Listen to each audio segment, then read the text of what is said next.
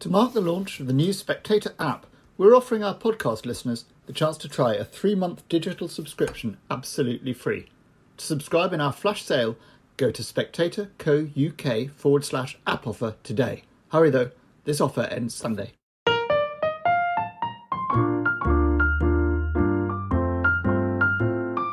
Hello and welcome to Spectator's Book Club podcast. I'm Sam Leith, the literary editor of The Spectator, and this week I'm very pleased indeed to be joined by Professor Richard Dawkins, whose new book is called Books Do Furnish a Life, Reading and Writing Science. And it's a collection of his essays, some interviews, reviews, a sort of miscellaneous pieces. But it feels like it has a shape, Richard. I'm interested in asking you about the shape of this book. You've, you've sort of put it in five chunks. What was the thought behind that? Well, I have to pay tribute to Gillian Somerscales, who actually did the editing of it. She did the, the, the editing into, into chunks. I mean, I'm, I'm all for it. I approve of what she's done, but it was her thinking, not mine, and I shouldn't claim credit for it. As you said, it, the book is somewhat miscellaneous, but it is all about books. Unlike the, my previous collection, which was called Science in the Soul, which was past essays uh, of a more general nature, this one is pretty much concerned about books, forwards, reviews, afterwards, that kind of thing. Plus, as you said, these additional interviews, conversations with people. Obviously, you know, reading and writing science, sort of start by talking about writing science. What is it, do you think, that makes science writing, particularly science writing addressed to a general audience of the sort that you've spent a lot of time on, what is it that makes it work, and what are the, you know, what are you aiming to achieve, and what are the sort of limitations of the form? What are the difficulties you face? I think science is inherently fascinating, and so Um, we need to be clear, we need to sell science as being something wonderful uh, and something really terrific, that something marvellous that people should not go to their grave without um, understanding something about the world in which they live from a scientific point of view. It is such a privilege to be, well, a privilege to be living actually in the current time when science has shown so much. Um, we, you know, we're living after the age of the nineteenth century, after the twentieth century. Um, there's such a lot that is known, such a lot that is still to be known, of course, and that's also important because one of the excitements of science is there's such a lot to work on. But I think writing science should be enthralling, exciting, stimulating, exhilarating, because that's what science is. And in terms of sort of the way you explain things, how cautious are you of metaphor and analogy? Because there's a, you know, to some extent, they can often seem like a sort of necessary falsification.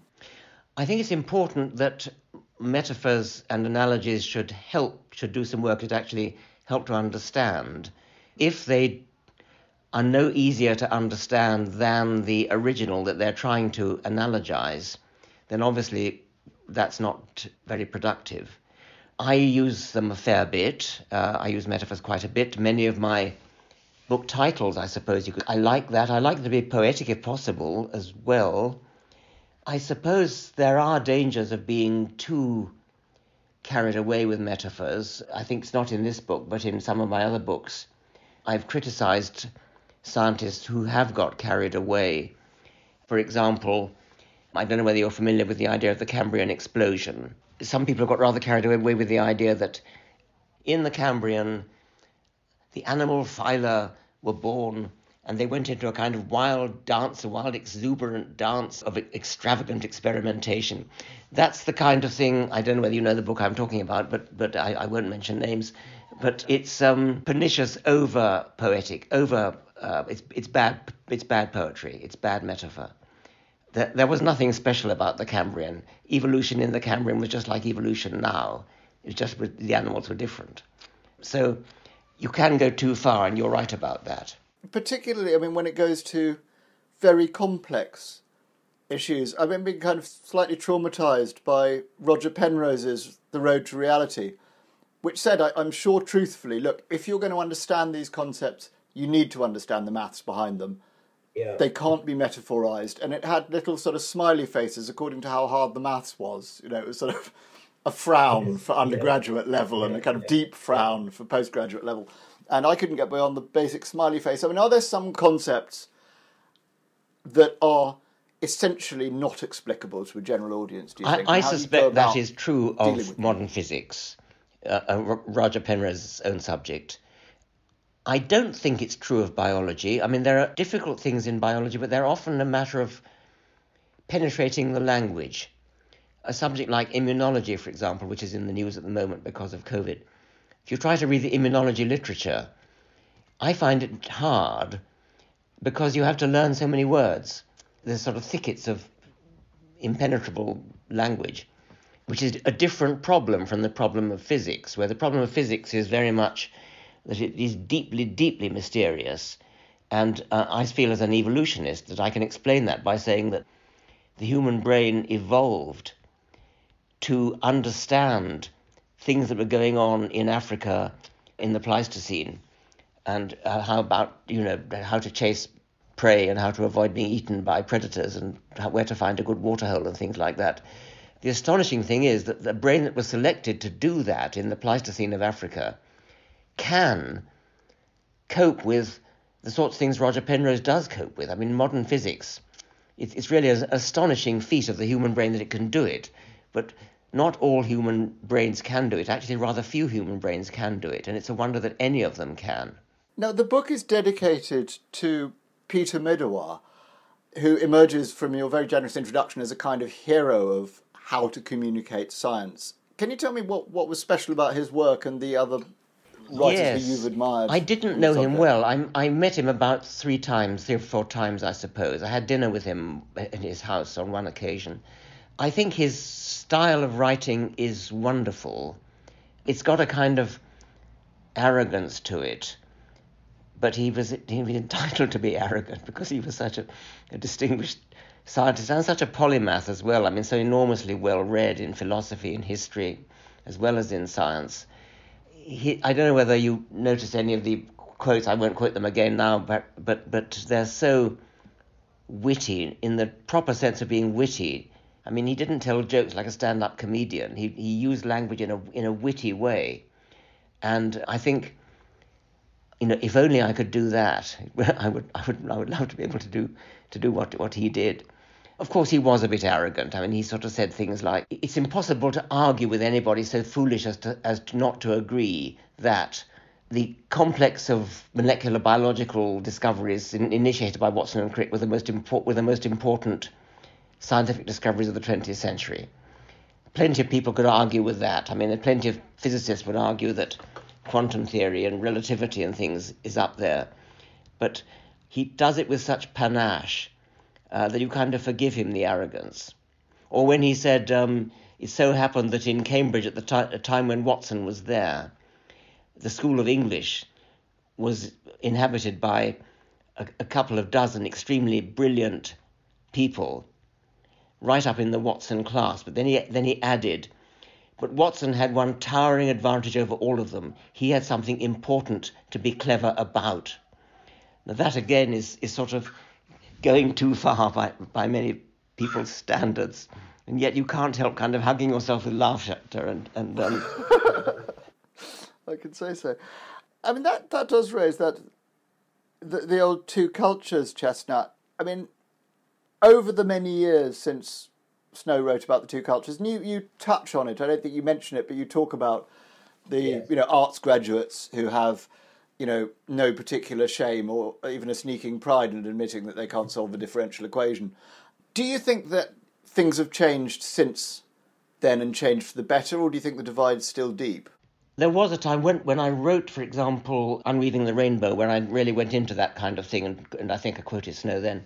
I quoted Bernard Levin and various other people who really did seem to take a pride in not understanding science, and really they didn't like, didn't want to understand science, and kind of made a joke about how clever they were not to understand science. And I remember resenting that at the time. I think it's probably got a bit better since then. I, I haven't come across anything quite as bad as the Bernard Levin tendency.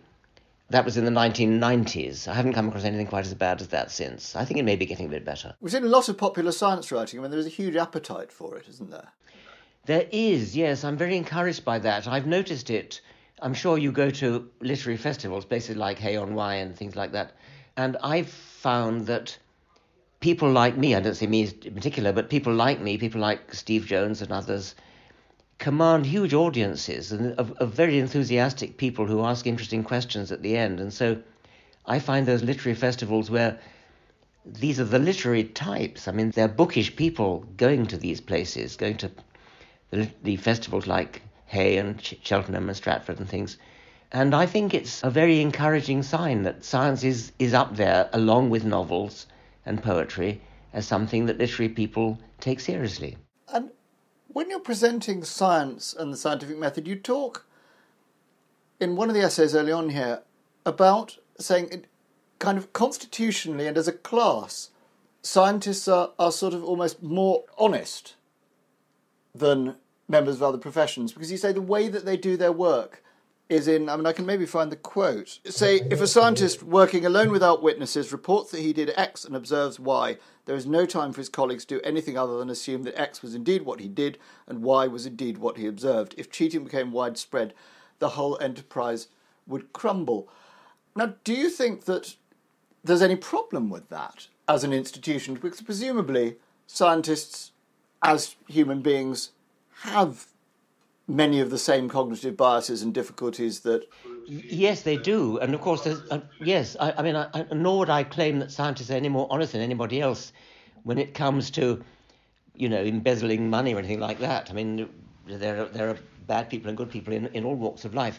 But as you just quoted, the whole scientific enterprise depends upon the fact that we, we we have to believe that when people say they observed so-and-so or did such and such an experiment, measured such and such, wrote down the numbers that they wrote down, that we have to trust them to do that. Admittedly, there is the possibility of, re- of repeating the experiment.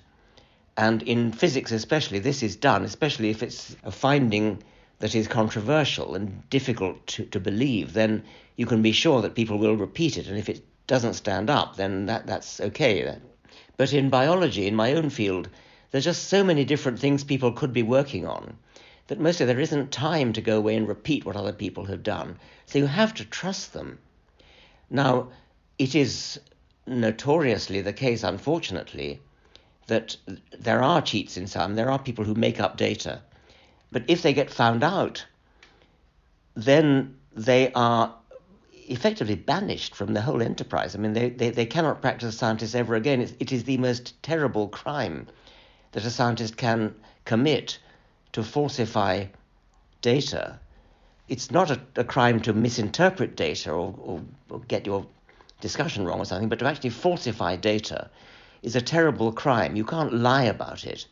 And I'm thinking that that's not really the case. And for example, in the, in the law, barristers are paid not, not exactly to lie, but to make the strongest case they possibly can for their client or for the Crown, whereas in science, at least we pay, we pay lip service to the idea that you don't make a strong case for, for, for something. You actually try to let the facts speak for themselves. I mean, you, you th- there's something about the scientific profession which demands honesty while doing science. As I said, it doesn't necessarily mean that you're you're honest well, well, in your private life. But the, the, the whole scientific enterprise would simply crumble away if we couldn't trust each other to report our findings honestly.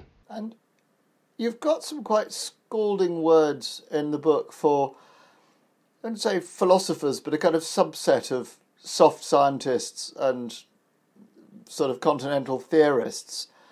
I mean, do you have a kind of suspicion of what get called the soft sciences or human sciences sometimes? No, I wouldn't I wouldn't say that. That would be... No, certainly not. I do have a suspicion for Kant, not the philosopher, but for obscurantism, for pretentiousness. And uh, I get that from Medawar as well. I don't know whether you saw those quotes from Medawar about what I suppose were postmodern philosophers. People who pretend to be more profound than they really are, who use obscure language as a device to impress. I'm not sure whether it was Medawar himself who coined the phrase physics envy, but I think what he meant by that was that physics is, is genuinely difficult to understand. So if you suffer from physics envy, and your subject is actually rather easy to understand, you language it up to try to make it harder to understand than it really is, because that makes you sound more profound. And if I get any suspicion that that's going on, I'm afraid I do rather see red. Uh, maybe sometimes I go too far, but I am on my guard against obscurantism and pretension. I mean, a lot of people now argue that a set of postmodernist ideas have kind of infected public discourse to such an extent that they're, you know, we're in this post-truth age. I mean, yes. Do you see that as being right? I mean, I know Steven Pinker, who's a friend of yours, you know, he sees us as being possibly in the grip of a sort of counter-enlightenment. Yes, I've sometimes said that if ever I thought, if a majority of the people who surround me no longer value truth, then I would no longer wish to go on living. It's it's a, it's almost a matter, almost a religion with me, that truth, objective truth actually, is cardinal to my welfare, well-being, happiness. I, I can't stand being in being in a world where, where people don't value truth and where they, they distort truth. And, well, I, I agree with Steve Pinker on that. So you do think that there's a there's an actual sort of anti-truth movement on the march? I think there was. I'm hoping it's rather past now, but perhaps not. I mean, there's an entirely different set of post-truth, which is, of course, the Donald Trump post kind of post-truth, but that that's an opposite. I mean, that, that's that's a different kind of post-truth, and thank God we're rid of that anyway. There's lots available.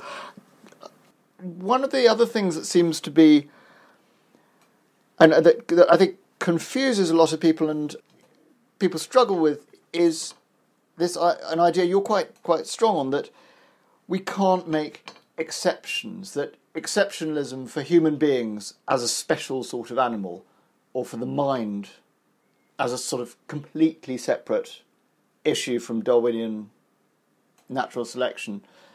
You know, they say, look, instinct tells us that we have to make these distinctions. Do you... Yes, I... I, I, I mean, Darwin was very keen to, as it were, remove the idea of human exceptionalism. But I mean, I do think humans are exceptional. I, I, I wouldn't wish to deny that there's an enormous sense in which humans are are unique. I mean, we we have language, which we have, which probably accounts for most of the other things which make us u- unique mentally. So no, I I don't necessarily have a, any strong objection to calling humans exceptional, but we are nevertheless. I mean, we are evolved creatures. We are evolved animals. We are evolved African apes. And so uh, we, we can't deny that. You can't suddenly sort of say, well, we, we're, we're the only animals that have souls and spirits and life after death and things like that. We are, we are animals. We are evolved creatures. And the idea of the human mind, you know, was a, what's sometimes framed as a sort of hard problem of consciousness. You seem to suggest in this book that you see it as a kind of almost a side product of adaptation, of our, of evolution. Is that is that the right way of explaining your position? I don't think I ever said that. I'm not sure. I mean, I, I think it is. I think it is rightly named the hard problem. I think it's a very, very hard problem. I don't know whether the solution to it will come from biology or from philosophy or from computer science. Actually, is a possibility. I think it's a profoundly hard problem. A side issue, well, I think T H Huxley it might have been who suggested that um, consciousness might have been a side issue, rather like the whistle on a steam train was a side effect of the steam. I don't think that. I mean, I think I think that consciousness seems to be such a salient feature of the human brain that it must be doing something useful. And you can imagine, philosophers can imagine a robot creature which behaves in every respect like a human, but yet is not conscious. I find that rather hard to believe. I think I think that it, it's such an important aspect of us that it must be doing something necessary, something useful, something that natural selection got a grip on and f- and fostered. Because, I, I mean, there's a, a fascinating side mention of, of the left, I've written it down because I wouldn't trust myself to remember it, the left recurrent laryngeal nerve of a giraffe. Yes. Okay. Um, um, that seemed to me a lovely little vignette of, of how yeah. evolution works, yeah, counter yeah, yeah. to what a lot of us think of it. We, we we all have that nerve. I mean, it's a it's a nerve that starts in the brain and goes down into the into the chest and then goes back up to the larynx, where it does something to do with the voice. Um, and in the giraffe, of course, that's a very long detour indeed. And I I'm, I mean I'm very fond of it because I assisted in a dissection of it for television, actually. And we actually tra- traced, I didn't, I mean, I just watched this woman, excellent a- anatomist, tracing it down. And it whizzes straight past the larynx and goes on and on for yards more in, into the chest and then back up again. And you sort of feel, well, any designer worth his salt would have said, aha, wait a minute, we're going within one inch of the larynx here. Why go on down? Because it, it's an artifact of history. It's happened because in our fishy ancestors, the most direct route of that nerve to, to its end organ, which wasn't the larynx in those days, but whatever it was, it was something in the gills, was south of the blood vessel that it, that it now loops around, that it, that it then looped around, was one of the gill arches in the, in the fish. And then as evolution proceeded, and as the neck got gradually longer, fish don't have a neck, as the tetrapod neck, as the mammalian neck got longer and longer, very, very much longer in the giraffe, each marginal increment in the length of this detour of the nerve looping round this artery was trivial compared to the immense cost in embryology of jumping over that blood vessel and going straight to the, to the larynx. So this long detour down into the chest, round the blood vessel and back up again makes sense if you think of it in terms of history, evolutionary history, rather than in terms of design. In terms of design, as well, one of your more, I think it's fair to say, controversial ideas has been this one of the extended phenotype, and the idea that you might be able to explain aspects of what to us are culture in Darwinian terms. Do you, I mean, how much do you feel Darwin and natural selection can tell us about things like, I mean, it's a fascinating discussion with Steven Pinker in here about this, things like our enjoyment of music or poetry or art? Yes, I'm rather proud of the idea of the extended phenotype, but I wouldn't wish to apply it, I think, to music and art. I apply it to things like beaver dams and caddis houses and birds' nests. Music and art, well, Steven Pinker is my kind of go-to person for the evolutionary explanation of things like music and art. I think he thinks of them as a kind of byproduct, probably. In the case of music, for example, why do we like music so much? I think, I mean, his sort of, Pinker's sort of idea is that in order to decode language and sounds generally, we have to do a frequency analysis, Fourier analysis, and pure musical notes or chords or, or beautiful or, or lovely musical sounds or rhythms are uh, what he calls cheesecake, are, are a... Um, An, an, an extreme form of the the kind of stimulus which we have to analyze mathematically in order to decode things like speech and other complicated sounds. I hope I explain this better in the book than I do here. I think you're explaining it well enough here. I can... No, well, so cheesecake for him is the kind of ultimate pure pleasure for the taste buds. And given that our brain is set up to analyze sound into its component sine waves and then put them together, musical notes are the cheesecake of the of the auditory system. Look up Pinker himself, I can't explain it well enough. So just a, a happy word bullet. Can I ask, do you think, and again this is maybe an approach to a similar question, that there are meaningful questions to which science can't provide an answer? I suspect so, but well, certainly things like moral questions. I'm, I, I think um, you, you, you mentioned that you've been talking to Sam Harris. He he thinks science can provide an answer to moral questions, and I, I'm doubtful of that, although I think he goes a long way to make it convincing. So I don't think that science is the right area, certainly not the first area you should go into when trying to solve questions like what is right and what is wrong, nor for aesthetic judgments, so what is beautiful music. Ultimately, there must be a scientific explanation, but that's not the the, the right way to go to get a proximal, im- immediate answer to the question of why, why certain aesthetic um, experiences are as wonderful as they are. You make a distinction in the book between how and why questions that I thought was interesting. Yes, well, why questions work in a Darwinian sense. When you say, you know, why do birds have wings? It's good for flying. Why do we have eyes? Good for seeing, and so on. And that, of course, makes perfect sense from a Darwinian point of view. We have eyes that make us survive better. Birds have wings that make them survive better. But why questions the kind of peremptory demand that everything must have a why. Why do we? Why are there mountains in the sense of purpose? What's the, I mean, the answer to why are there mountains is, is geology, of course. But for some people, a why question means what is the purpose of mountains? What is the purpose of the universe? What is the purpose of everything?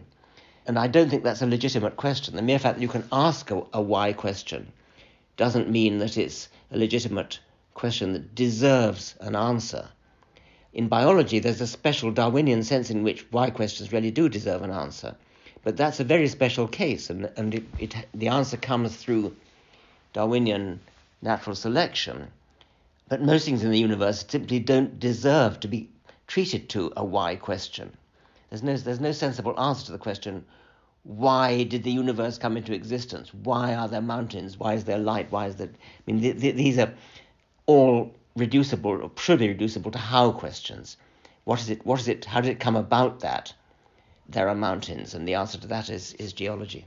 A why question I could ask, you've spent a good part of the last couple of decades, a lot of your energy, and there's two sections of this book on it, arguing against religion. And I'm interested in, in why, from your point of view, you felt so urged to do that, because as a sort of reader it seems it's a less complex argument in a way. You're having to say some quite simple, some would even say obvious things, and say them over and over again, and that there's much, much more richness intellectually in the complexity of the scientific work. Did you feel it was... Yes, I would agree with that. I suppose... Since I'm so fascinated by scientific explanations, I do regard religious explanations as competing with, I mean, as a kind of scientific explanation, but a wrong one. So whereas, say, well, our late friend Christopher Hitchens came to his opposition to religion through, I suppose, politics, really, sort of seeing God as a kind of celestial Mao Zedong or, or a dictator. I came at it from science, and so I think that the God hypothesis, as I called it in The God Delusion, is a, a scientific hypothesis in the in the sense that a universe that had a God in it, the un, a universe that was created by a God, would be a very, very different kind of universe from one in which things just happened according to the laws of physics and then according to the laws of biology.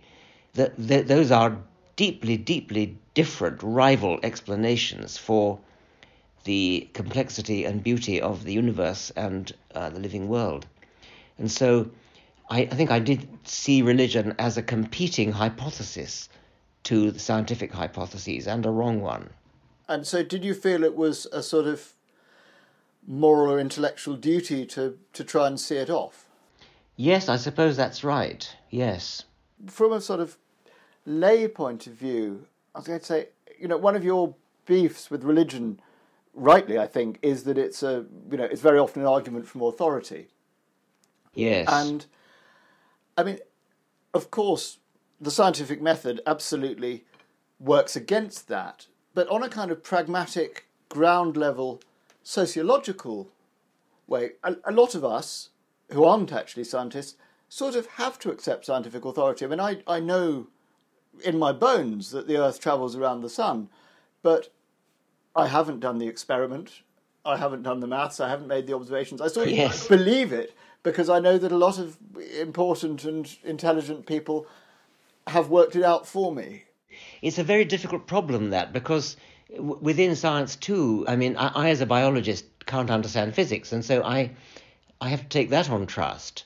And it's not entirely authority, however. It's not really saying Professor so-and-so says such and such, and therefore it must be true. You know that physicists, like any other scientists, are subject to peer review. They're subject to having their experiments repeated, in the case of physics, more than biology, as I said before. And so, although I can't understand it myself like you, I have to take it on, or not authority, but um, I have to believe that the methods of science, which are things like the critical methods like like peer, peer review, have been gone through. And therefore, you can trust it because it has been subject to the same kind of critical examination as I know goes on in my own field of biology. So I don't think it's quite right to call it authority. It's almost authority, but it's something a little bit better than authority. It isn't, oh, well, Professor so-and-so says such and such, and therefore it must be right. It's it's rather more, Professor so-and-so says such and such, and his paper was peer-reviewed, and it got published in Nature, and it was very strenuously examined by referees, and so the chances are it's okay, and if it isn't okay, somebody will repeat the experiment in a few years, months' time, and see and, and check it out. So it's a sort of trust in the institutions, if you like, certainly. And the, and its methods, yes, because the methods have been developed, really, they've been honed to a high degree. Uh, for example, science has methods in place for removing our own biases. Especially you see this in medicine nowadays with a double-blind control trial where a new drug or something that need, is being tested. Because with the best will in the world, a scientist may be biased in favor of his own hypothesis. The double-blind control trial means that neither the patient nor the nurses administering the dose nor the scientist who proposed the hypothesis, or the doctor evaluating it, none of them know which patient received the control and which patient received the experimental drug or whatever it is. So there's no possibility of bias coming in there.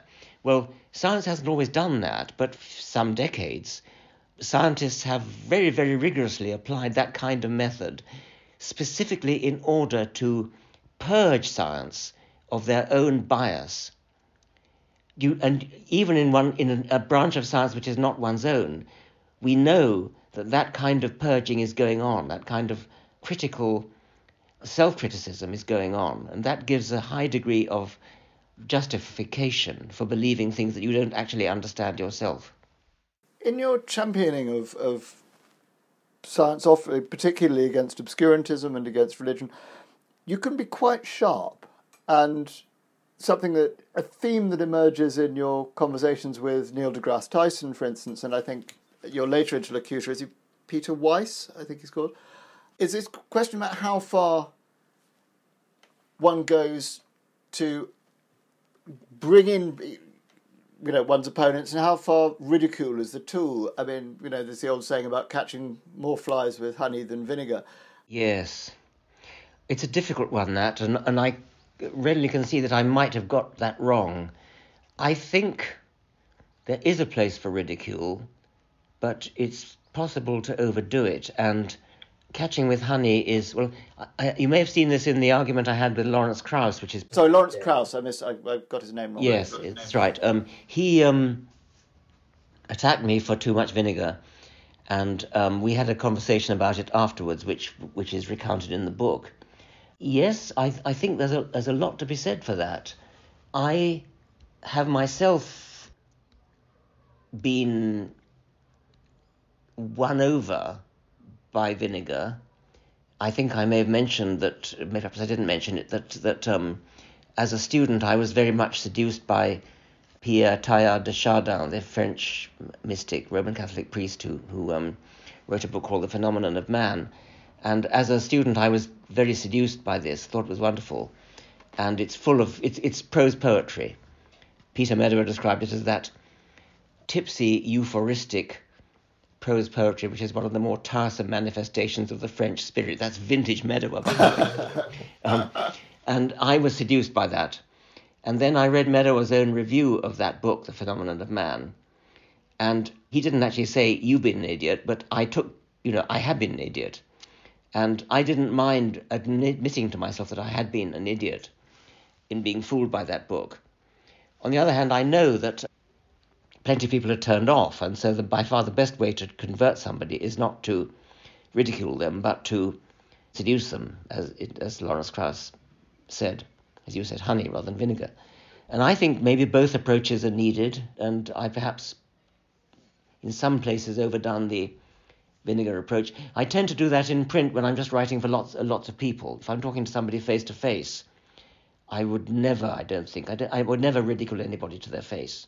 That that idea of coming around and changing your mind, it's always very attractive where people did that. And I, I love that in the book you talk about how, I think between editions of The Selfish Gene, you came round to the idea of the, I think it's called the handicap principle. Handicap, yes, indeed, yes. You, you shifted your view on the mating displays of, was it peacocks mating yes. displays and blah, blah, blah. Yes. That's right. Are there other instances you could think of, I mean, in the course of your career where you've had a, a sea change and you've gone, no, actually, I got that wrong. My view has completely shifted in a way I hadn't anticipated. Well, certainly the handicap principle is the main one in my professional career. If I look back at my undergraduate essays, I think almost all of them are wrong. um, I, I wish, I mean, my, my, many of my tutors could have pointed it out, and I don't think they did. They, they were much too complimentary. Yes, I, I can't think of anything, any other major mistake that I could put my finger on, apart from the handicap principle, which is which is a big one and a very interesting one, actually. One of the pleasures of the book is to, that there are a couple of essays in here where you're writing about fiction. Yes. Um, was, and you talk in, and I think you write an introduction to one of Fred Hoyle's novels, and you say, you talk with enthusiasm about science fiction that works and science fiction that doesn't. Did, yes. Was science fiction something that excited you growing up? Yes, I think it was. I mean, I, I'm I'm not a great aficionado of it. I, I, I haven't, I, I don't subscribe to those science fiction magazines and things. I just read some novels. I think I've learned a lot of science, actually, from science fiction. And you mentioned Fred Hoyle, the, the Black Cloud. I've read most of his science fiction novels. I think me, the later ones are potboilers, but the first one, The Black Cloud, is superb. And The Andromeda, you learn a lot of science from that. Uh, in the case of The Black Cloud, I mean, I learned of, uh, to understand about information theory, for example, from The Black Cloud. Uh, I learned the idea that scientific discoveries are often made independently in two entirely different ways, often almost simultaneously. And that comes right at the beginning of The Black Cloud. It's very, very nicely done. On the one hand, by an observation through a telescope, and the, on the other hand, by mathematics, by the- theoretical analysis, and they come to the same conclusion. And there's a wonderful goose-pimpling moment when the mathematician in Cambridge, the hero of the novel, sends a telegram to the observers in, in America, and the telegram says, please inform whether strange object exists at such and such coordinates, having deduced from mathematics, from from other, other observations, actually, but, but using mathematical analysis. And then the book says, the words of the telegram seem to swell to a gigantic size. And I thought, that's goose-pimpling. That's absolutely wonderful. So that, I, I you know, I, I thoroughly enjoyed that. Another, another scientific lesson that I learned from The Black Cloud was the importance of prediction. Because when the scientists are trying to Uh, are arguing among themselves about the true nature of the Black Cloud, and the hero Christopher Kingsley and the comic character, the Russian ca- character, co- comic character, are the only ones who think that it, the Black Cloud is a conscious being. And the skeptics and the believers are, are arguing it out, and they make predictions. And it's predictions that matter. They they, they make predictions, and they and they go off and test the predictions, and eventually the The be- believers in the consciousness of the Black Cloud win out against the skeptics. because their predictions come out right. That's another lesson that you really learn. So I think that science fiction is can be very good for teaching some of the principles of science, and I learned a lot from them. Now, I, I probably wouldn't be doing my duty by the news if I didn't at least ask you about this business. Just in the last couple of days, one of your social media posts caused you to have a quite long ago award withdrawn from the Secular Society. Can I ask you what your reaction to that was? I mean, is it something you would I'd actually for, I'd forgotten I'd forgotten they'd even given me an award. I looked up my C V with a view to doing my duty and uh, deleting it from my C V, only to discover that I'd, I hadn't even recorded it in the first place. There was nothing to delete. It actually didn't make much impression on me. I think it's too trivial a matter to be worth talking about. Fair enough. Well, I'd like to end by asking you about something. It was a sort of haunting piece in the book where you talk about, and I think it's with a physicist, saying that, which I hadn't realised, this period of life on Earth is one in which we can actually do, you know, astronomy, and that billions of years from now we won't be able to. Can you explain why? Yes. Um, this is this is my afterword to... Well, it's, it's, it's Lawrence Krauss's book. I forget what it's called. Um, Something from Nothing, is it? Is it? Something from Nothing, that's right. Yeah, something like that. And he points out that at present, this is an ideal time to be a cosmologist, because at present we can see lots of galaxies. And the Hubble Space Telescope shows mil- millions of galaxies, actually. And they're all receding. But there will come a time in a few trillion years' time when they've all receded so far that astronomers of the future in God knows how many trillion years' time will not be able to see any galaxies other than our own. They'll be back where astronomers were in the early part of the twentieth century when they thought that this galaxy was the only one. And so this is a kind of sweet spot, admittedly rather a long, drawn-out sweet spot, uh, where we have plenty of galaxies to look at, because it won't last forever. Of course, humanity won't last long enough to, to notice the difference, but it is an interesting point, I think, that Lawrence Krauss makes. Well, what a time to be alive. Richard Dawkins, thank you very much indeed.